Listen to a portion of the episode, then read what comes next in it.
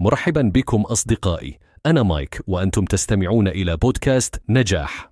في اليوم الذي نعيشه اليوم نسمع كثيرا العبارة كاربي ديم والتي تترجم إلى اغتنم اليوم. ولكن هل تساءلتم من قبل عن أصل هذه العبارة ومعناها الحقيقي؟ تأتي هذه العبارة من اللاتينية وتم استخدامها لأول مرة من قبل الشاعر الروماني هوراس في قصائده. هوراس لم يكن يعني فقط أن نعيش اليوم بشكل كامل ولكن أيضا أن نعيشه بحذر وبدون تبذير الوقت لأن المستقبل غير معروف. في المجتمع الروماني القديم كانت هذه الفكرة مهمة جدا. الرومان كانوا يرون أن الحياة قصيرة وغير مؤكدة ولذلك يجب الاستفادة من اللحظة الحالية وعدم التأجيل. مع مرور الوقت استمرت هذه الفكرة وتطورت. في العصور الوسطى أصبحت العبارة رمزا للاستمتاع بالحياة والاستفادة منها قبل حلول الموت.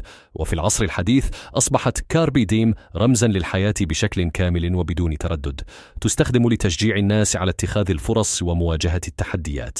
الآن بعد أن فهمنا معنى وأصل هذه العبارة لنحاول جميعا أن نطبقها في حياتنا اليومية. فالحياة قصيرة ولهذا السبب يجب أن نستغل كل لحظة ونحقق أهدافنا وأحلامنا. وقبل أن أنهي حلقة اليوم أنا مايك وقد أنشأت هذا البودكاست مجانا باستخدام أدوات الذكاء الصنعي.